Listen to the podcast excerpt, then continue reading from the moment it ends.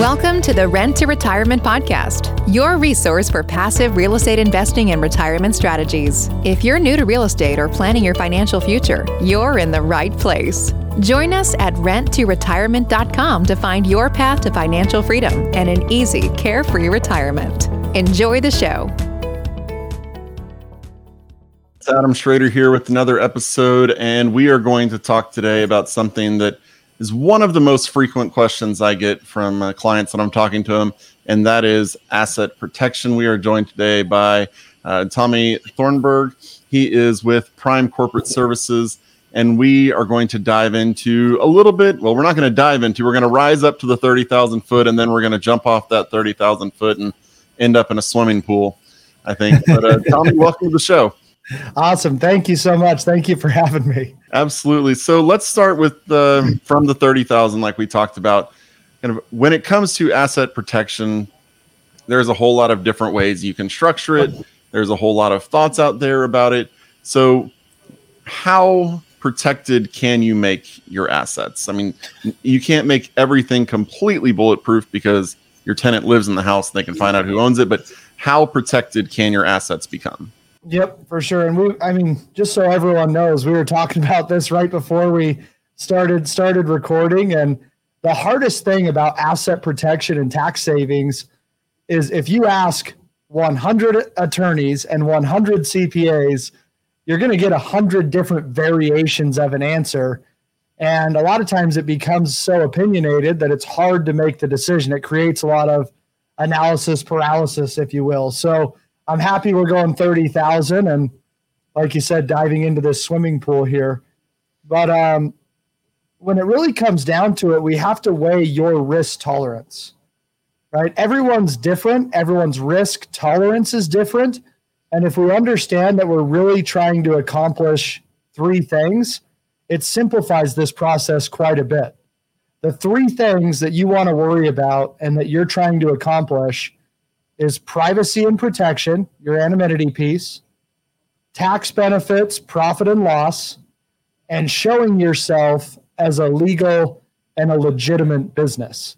So, where there are a lot of options, you can't avoid getting sued, but you can absolutely make it more difficult and you can absolutely give yourself more privacy and protection in the case where they can't find your name or they can't find your address. And I think ultimately that's what people really want. Yeah. So one of the things when we were talking about is, you know, different states have different privacy rules. Obviously, some of the big ones, like you were talking about, Wyoming, Delaware, Nevada, those are the kind of big ones. But how is it a problem if you get sued? And let's say you have a Wyoming LLC and they get in there and they say, well, why does Adam, who lives in Texas, have a Wyoming LLC. Does that matter at all? Does that kind of hurt your case and does it make it look like you're getting trying to get around something or how is that perceived in a situation like that? Yeah, this is a great question. I mean, you usually are going to if you get questioned by anyone, it's usually going to be a bank when you're opening up the bank account.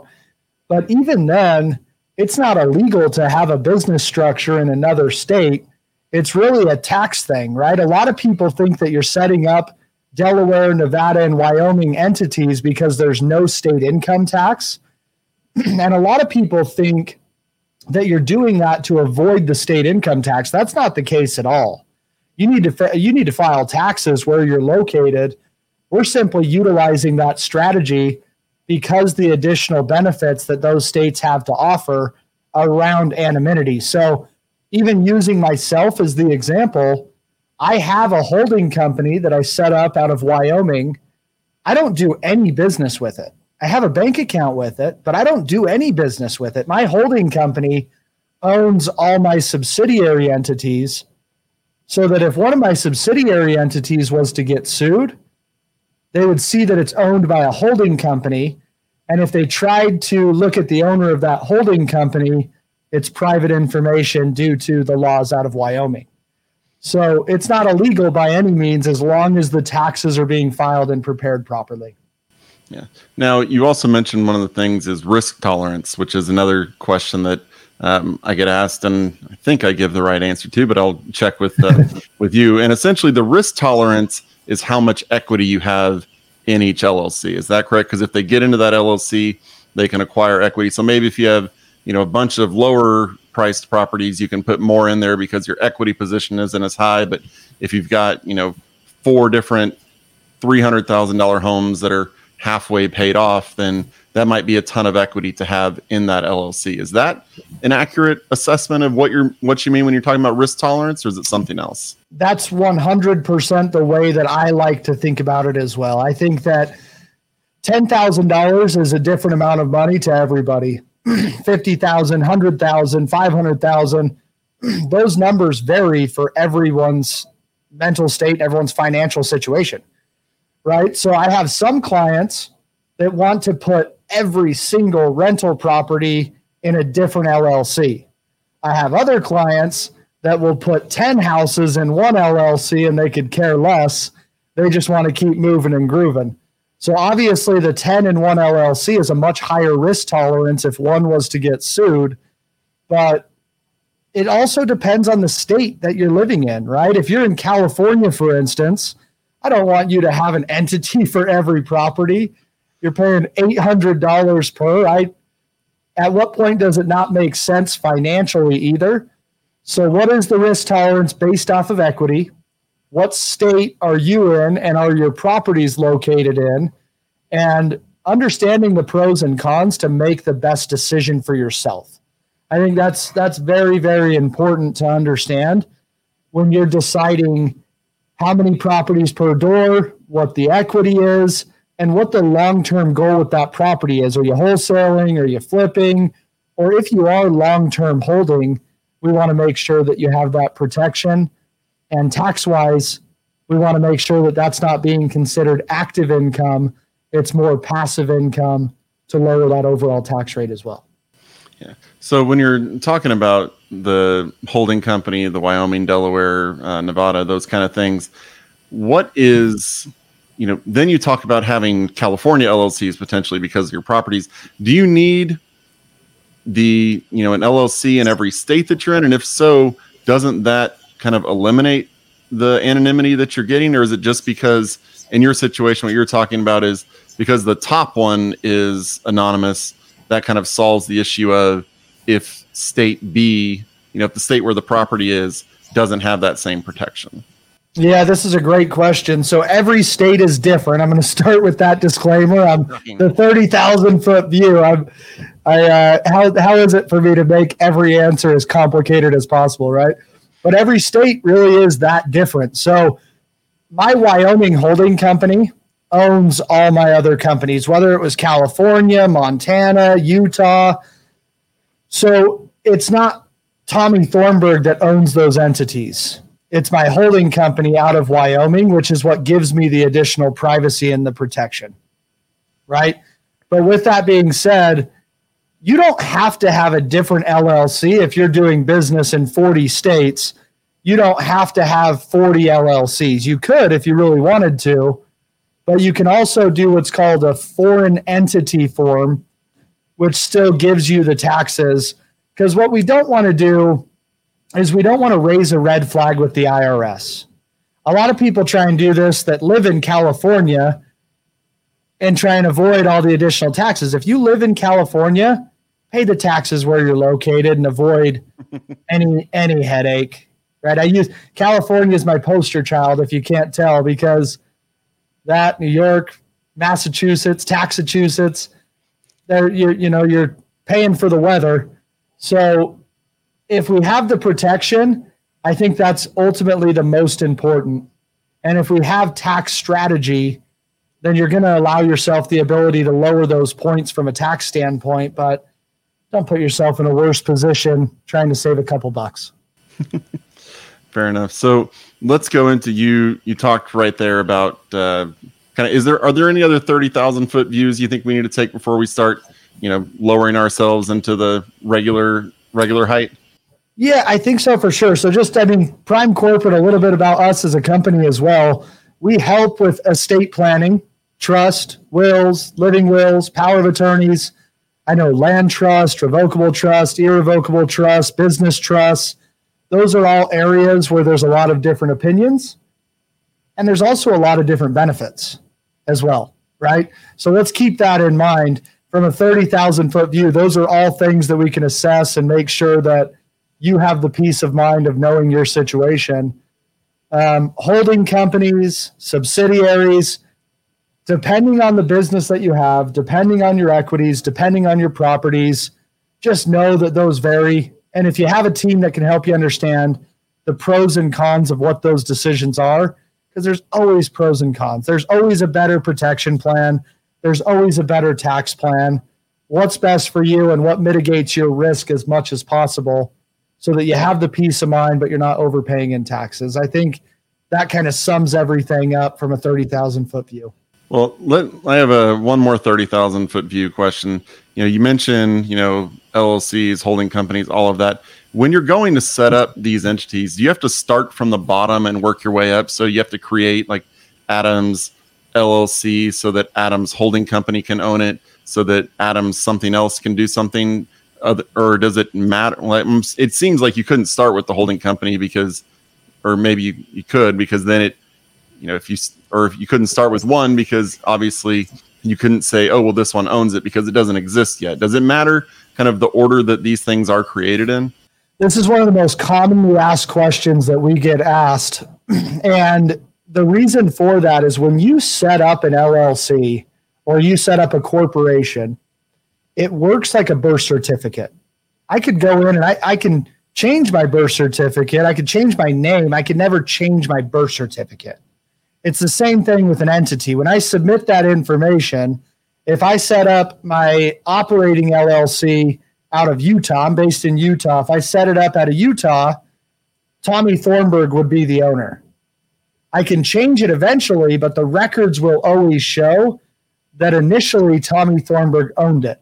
So oftentimes we do recommend, even if you're just getting started, to set up the holding company out of Wyoming, for instance, like I've done, and have the Wyoming holding company own my subsidiary out of Utah because that birth certificate is going to show the privacy and the anonymity from the very beginning.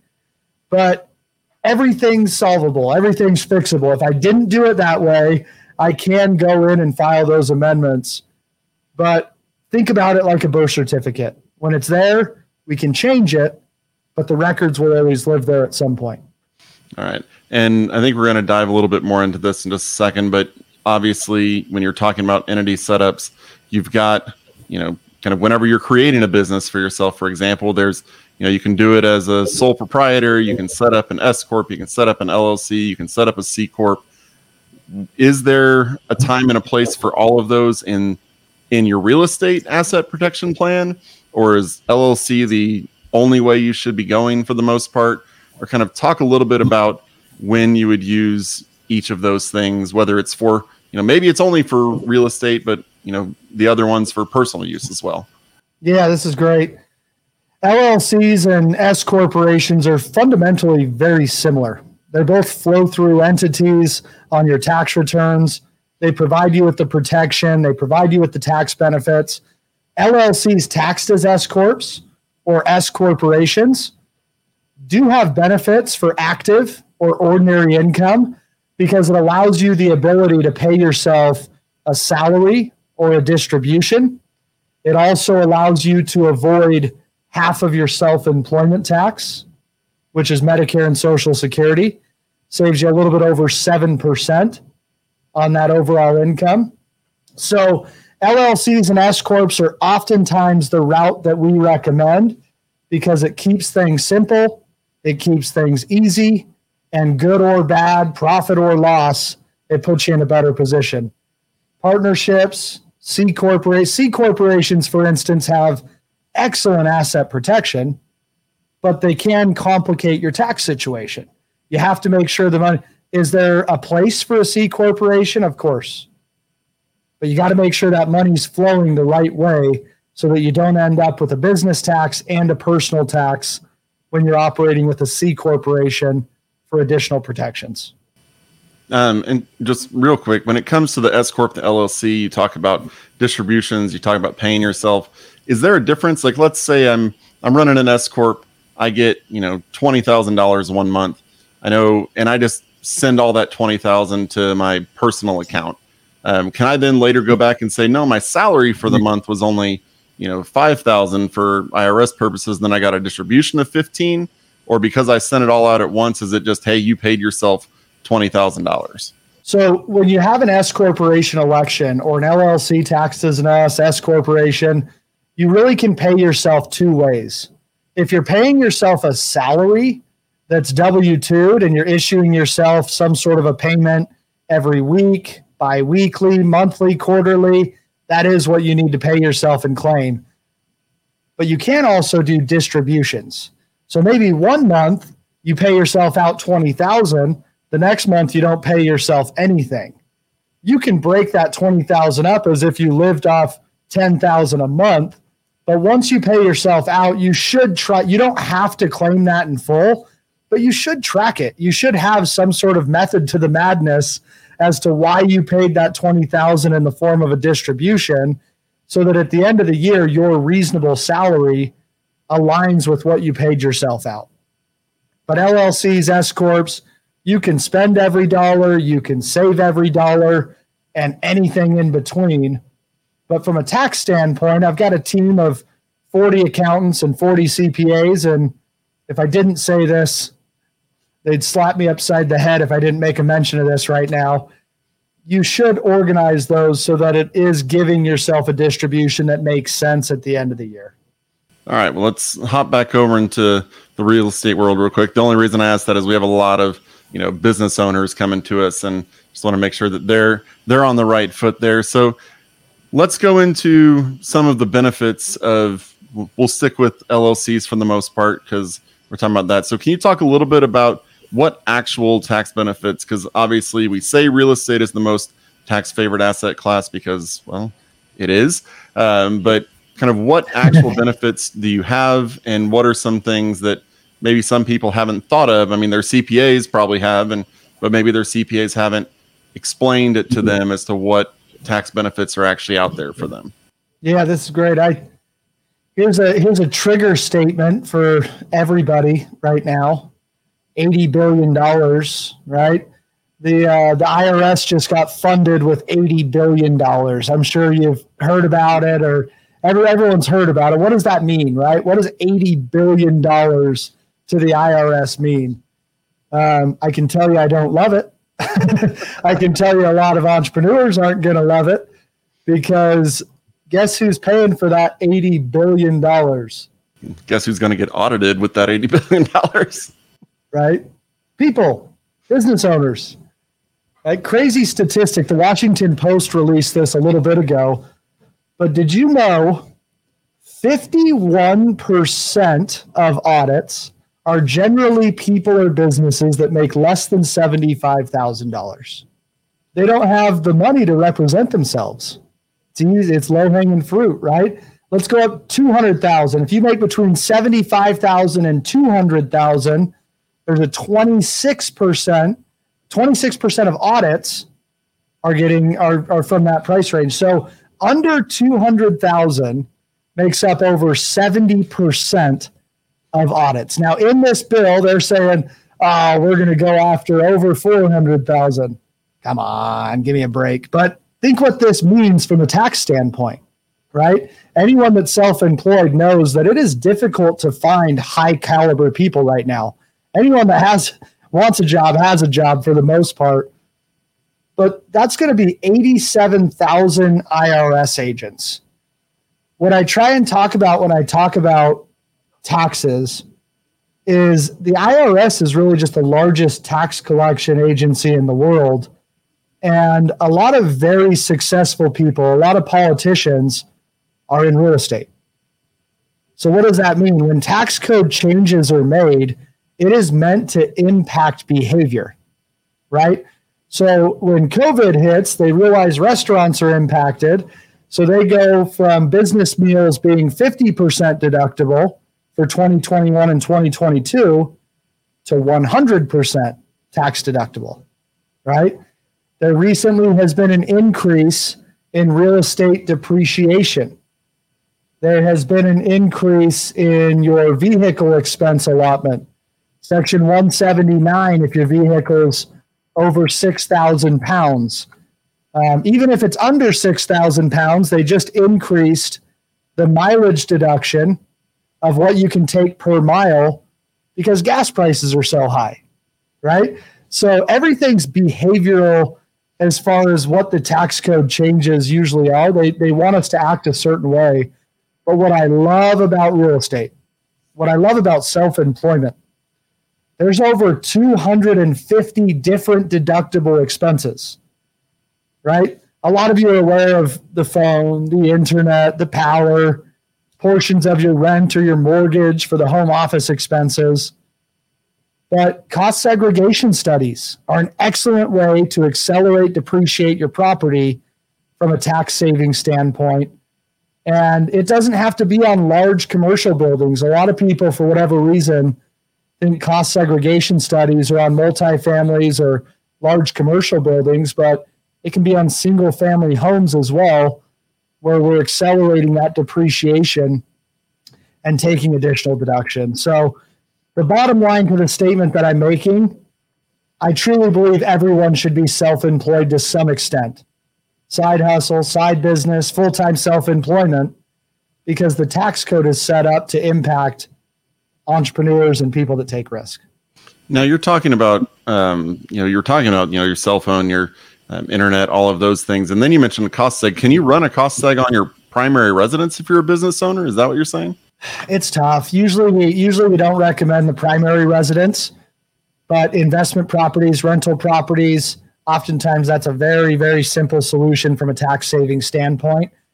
Um, there are a lot of changes that are going on within the tax code. So our accountants and our CPAs, they aren't currently recommending the primary.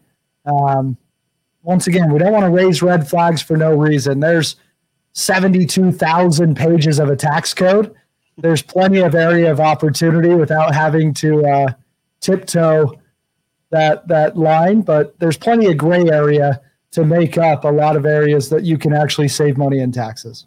So you mentioned the 250. I'm not going to ask you to to name all of them. I couldn't if you did. what are some of the you know you mentioned the kind of low hanging fruit there. What are some of the medium hanging fruits that a lot of people might have the ability to do, but maybe don't know as much about? Anytime I run into someone that I just meet and I tell them what I do for a living, it uh, is just this: give me a tax tip. Say, help me save five thousand dollars. I see what you're doing to me here. Two pieces, two pieces of advice that I'll give everybody. Number one, track your expenses.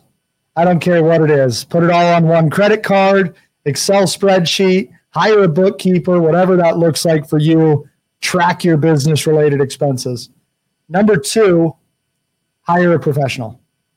Number one is more important because the middle hanging fruits are generally going to come into play if you're making enough money for it to make sense to get those multiples, right? Is it a magnesium? Is it a retirement?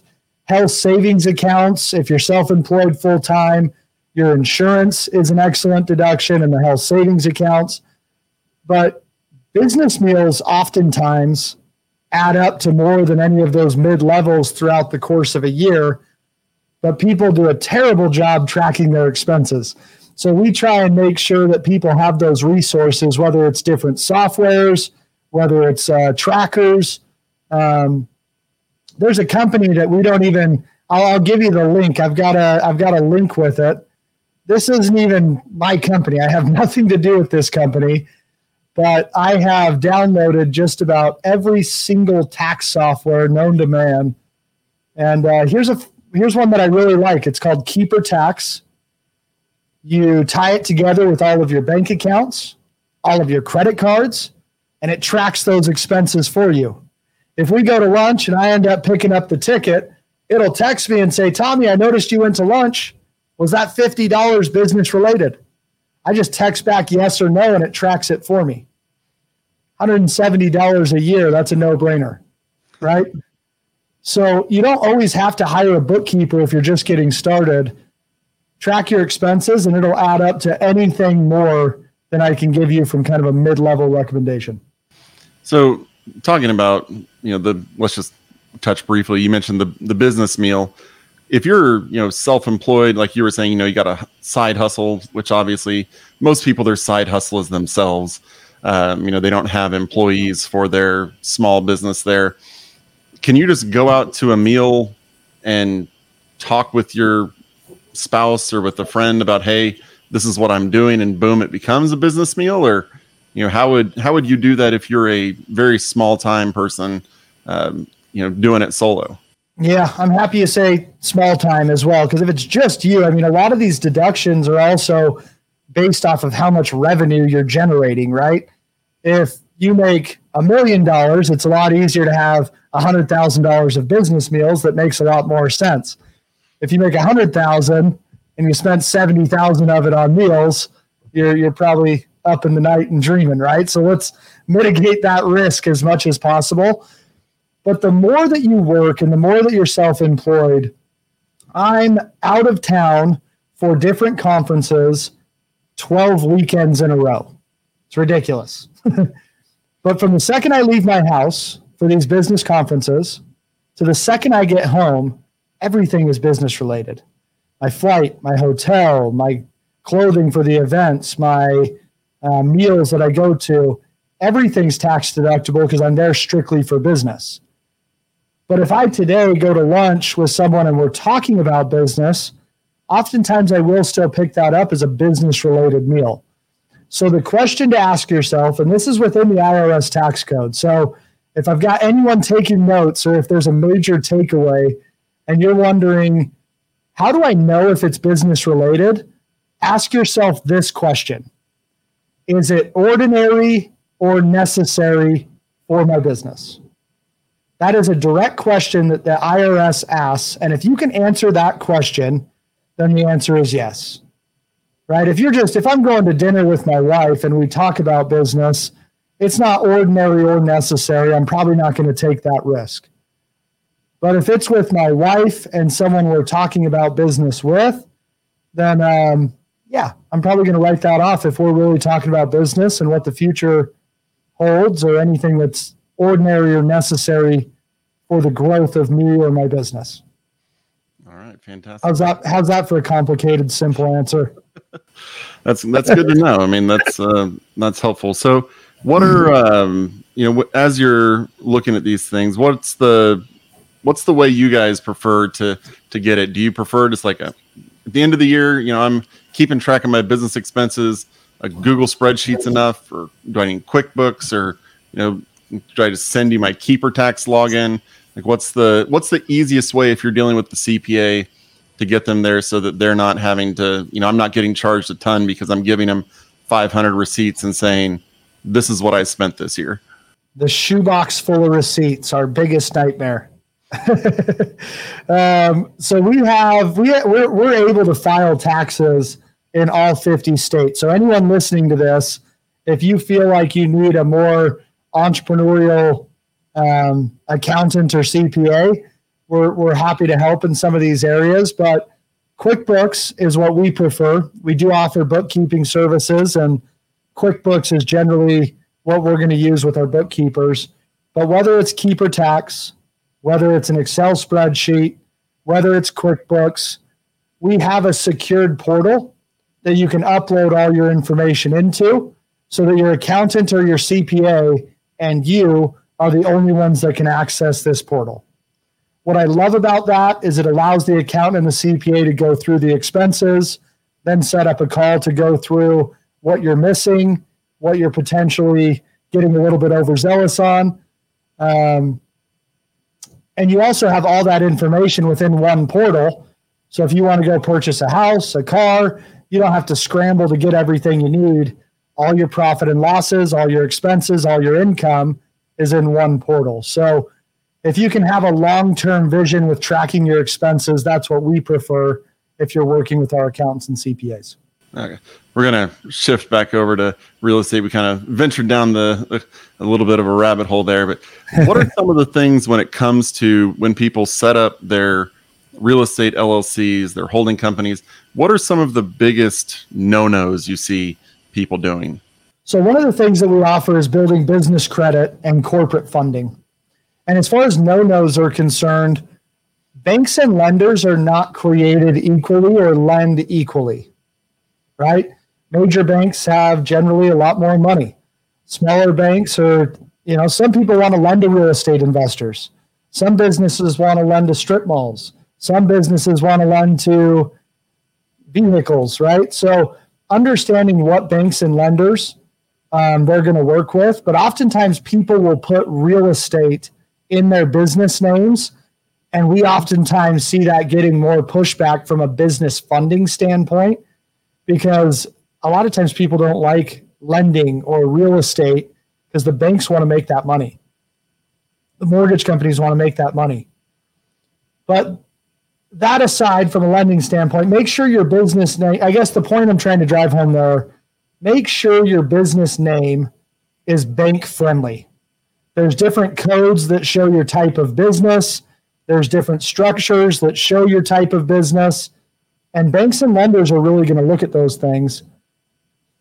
The biggest mistake I see, the number one mistake that I see, is individuals that just go and set up their own entities or use some sort of a site online.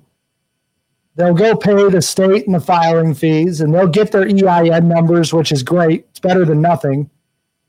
But they don't do anything with their operating agreements or their articles of incorporation. That's the that's the substance, that's the heart of your entity. Right? If you're a single member, it's not the end of the world but your operating agreement should tell banks and lenders what type of business you're operating to not only appear more professional, but what if in the future you want to sell that business?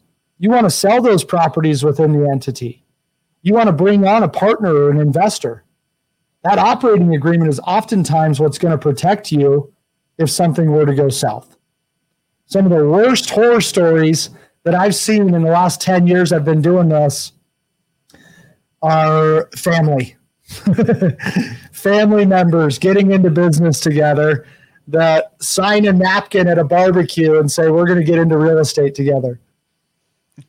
um, money, money does weird things to people, and I think making sure that however much you trust someone, however solid your relationship may be, having a proper operating agreement that says whose roles are what, what the percentage of ownership is, and what the long term vision is, is most likely going to avoid headaches at some point down the road, whether that's six months, six years, or 60 years.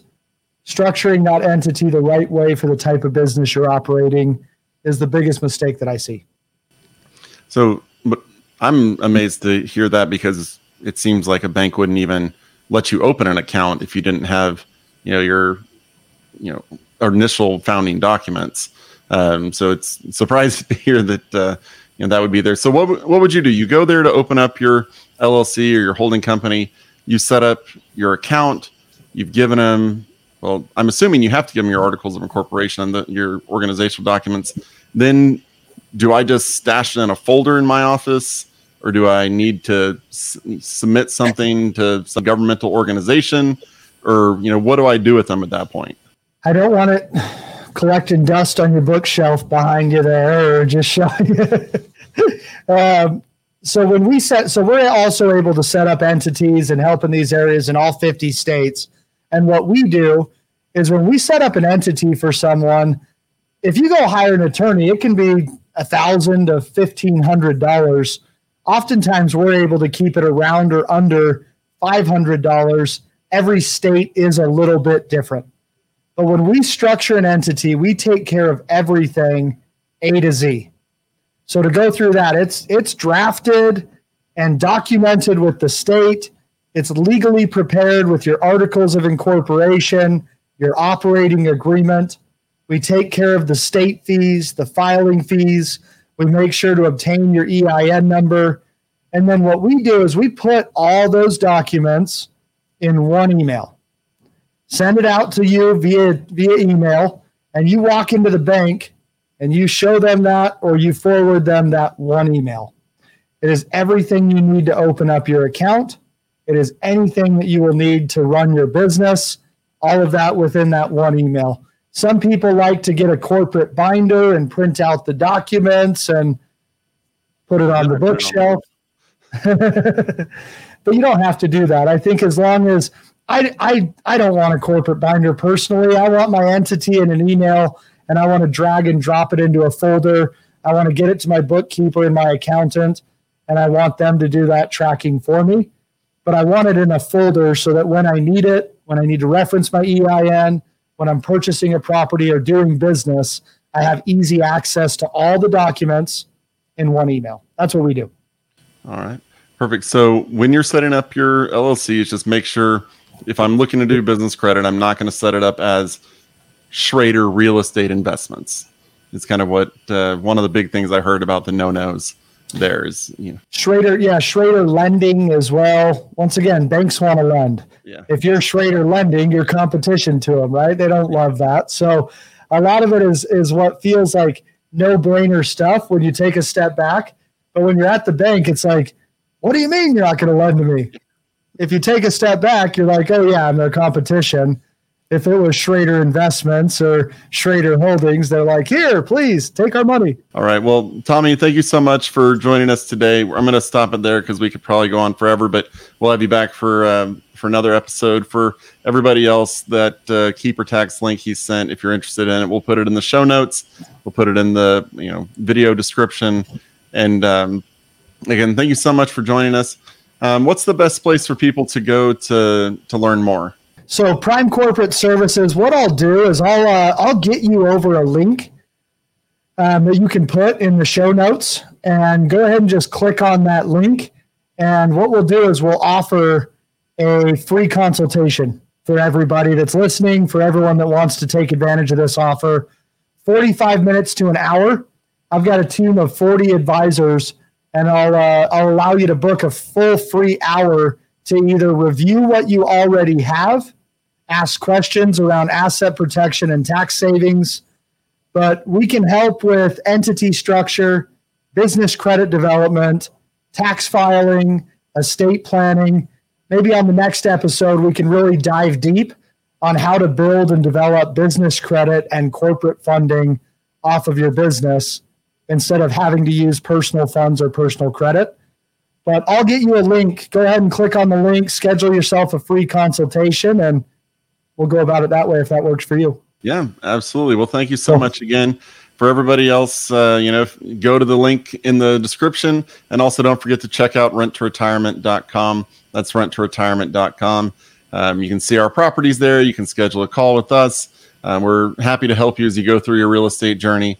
Again, that's renttoretirement.com. If you have any questions, email them to podcast at renttoretirement.com and we will answer them on this show. Greatly appreciate your uh, supporting this podcast and this uh, YouTube channel. If you uh, don't mind going and leaving a review, we'd greatly appreciate it. Let other people know it's a podcast they should listen to to help them. And I'll talk to you on the next episode.